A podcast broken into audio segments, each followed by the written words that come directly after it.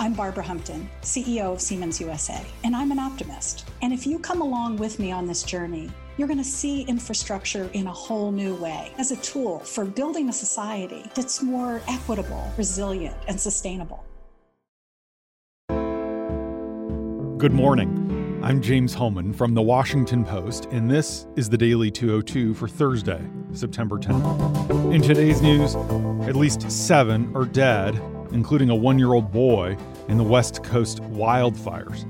A top Homeland Security official says he was ordered to stop providing intelligence on Russian interference in our elections. And dozens of Austrians are wondering why they received U.S. stimulus checks. But first, the big idea. President Trump acknowledged on Wednesday that he intentionally downplayed the deadly nature of the rapidly spreading coronavirus last winter as an attempt to avoid what he said would have been a frenzied panic. It was part of an escalating damage control effort by the White House related to a forthcoming book from the Washington Post's Bob Woodward. Trump's comments came hours after excerpts from the book and audio from some of the 18 separate interviews the president conducted with Woodward were released, feeling a sense of outrage over the president's blunt description of knowing that he was not telling the truth about a virus that has now killed nearly 190,000 of our fellow Americans. The book reports that in a February 7th interview, Trump revealed to Woodward that he thought the situation was far more dire than what he was saying publicly. Democrats, led by Joe Biden, denounced Trump's actions as part of a deliberate effort to lie to the public for his own political purposes when other world leaders took decisive action to warn their people and set those nations on a better path to handling the pandemic. Biden, in fact, called Trump's actions a quote, life and death betrayal of the American people. Trump, who regularly flouts those guidelines at White House events and campaign rallies, rejected the criticism that his myths truths helped create a false sense of security in the public and led to a more widespread transmission of the disease than in other leading nations. Privately, however, the president realized that this book would not be good for his political fortunes. For weeks, he told advisors that Woodward's take was likely to be negative, according to a senior administration official who spoke directly with the president. But the White House did little to prepare.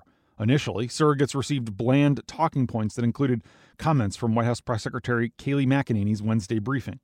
In a phone interview with Fox News' Sean Hannity last night, Trump was dismissive of the book and said he's too busy to read it. The president's top political advisors, including campaign manager Bill Stepien, have long viewed the coronavirus as the president's biggest albatross and have argued for Trump to address it more forcefully. Republicans close to Trump say this book, particularly with the damning audio, could be a potent area of attack for Biden's campaign. Internal and public polling consistently show a majority of voters do not agree with the president's handling of the contagion.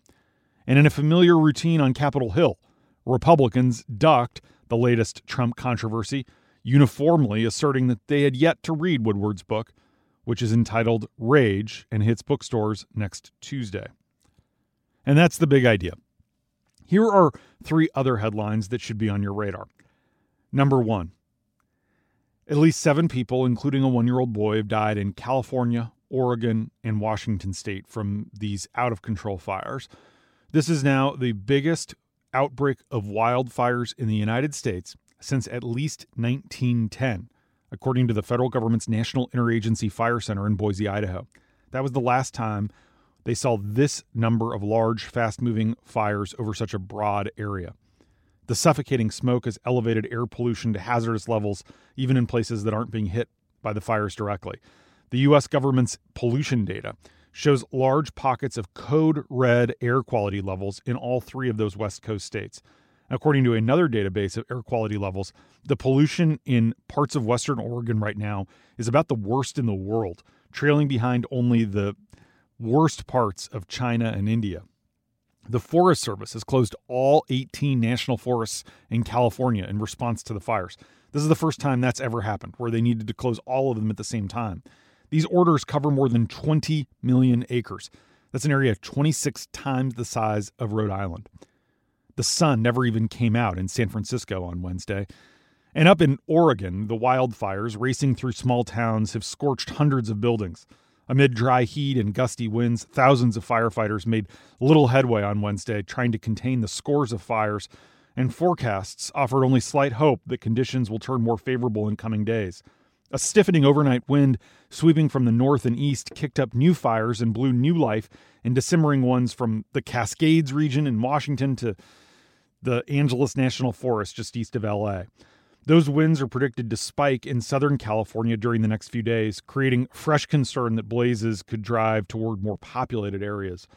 The fires have fed on heat and dry conditions, particularly in California, where more than two dozen major blazes added Wednesday to the record total acreage burned in the state so far this year. And it cannot be said enough. Typically, fire season doesn't begin in earnest until right about now. More than 42,000 Oregonians have been ordered to evacuate their homes, a frightening, disruptive annual routine in California, but a relative novelty for its northern neighbor. Many Oregonians did not know if they had homes to which they could return.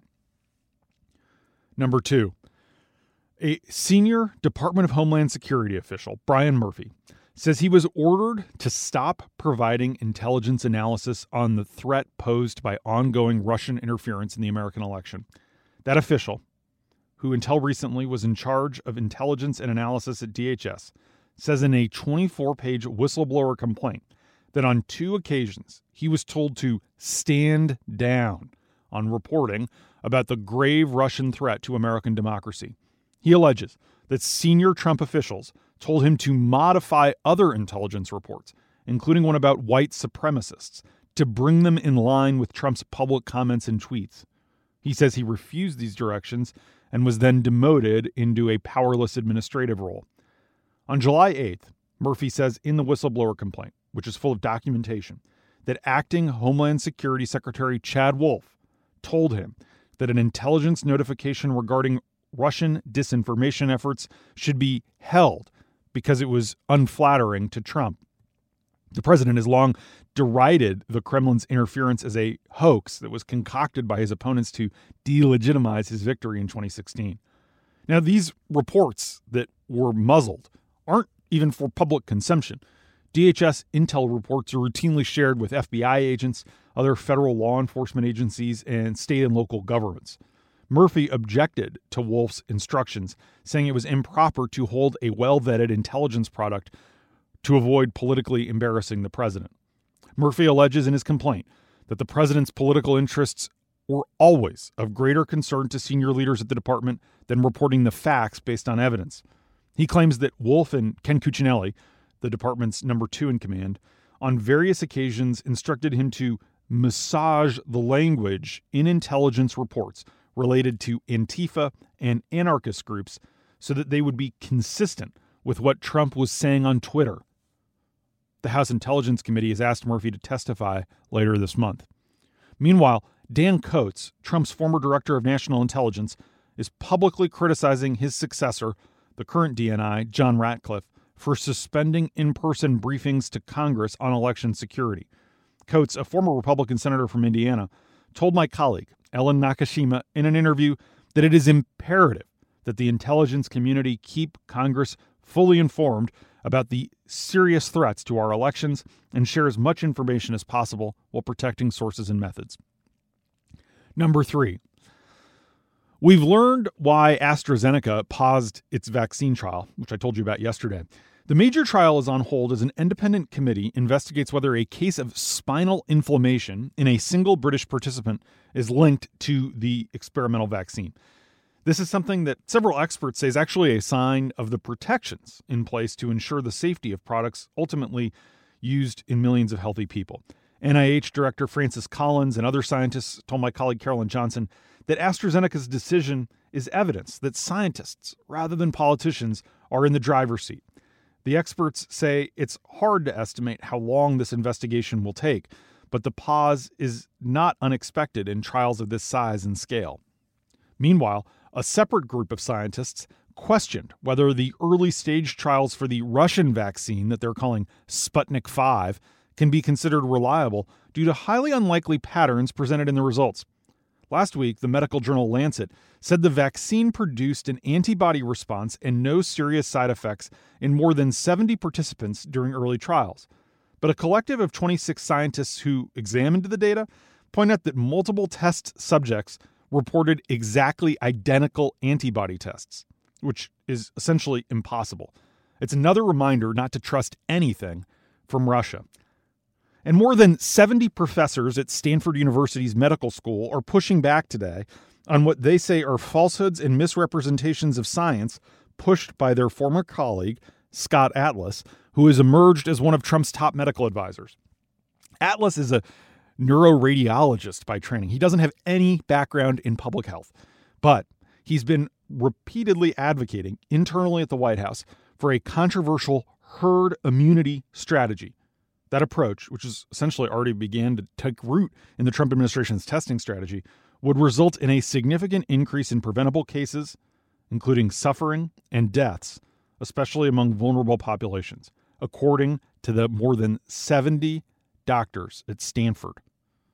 And White House sources tell us that they're looking closely at more executive actions that Trump might take as relief talks on Capitol Hill appear to have faltered White House officials have been discussing efforts to unilaterally provide support for the flagging airline industry while also bolstering unemployment benefits. The White House has also discussed moving without Congress to direct more money for school vouchers and changing Trump's recent payroll tax changes to make it more effective. Typically, such actions would require congressional approval. Asked yesterday whether a bipartisan deal is possible before the election, Treasury Secretary Steven Mnuchin said he's not sure. Senate Majority Leader Mitch McConnell was similarly noncommittal. Finally, get this dozens of Austrians have received U.S. stimulus checks in the mail with Trump's signature on them.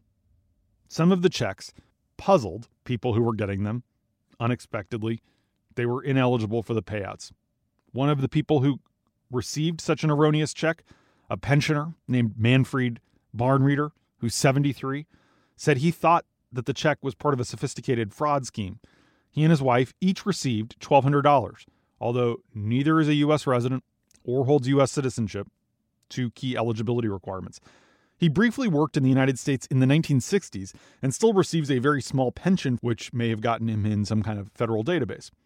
But several Austrian banks confirmed yesterday to my colleague Rick Noack that they've received queries from several confused customers in recent weeks about these checks from the American government. The IRS would not respond on the record to our request for comment. And that's the Daily 202 for Thursday, September 10th. Thanks for listening. I'm James Hohmann. I'll talk to you tomorrow.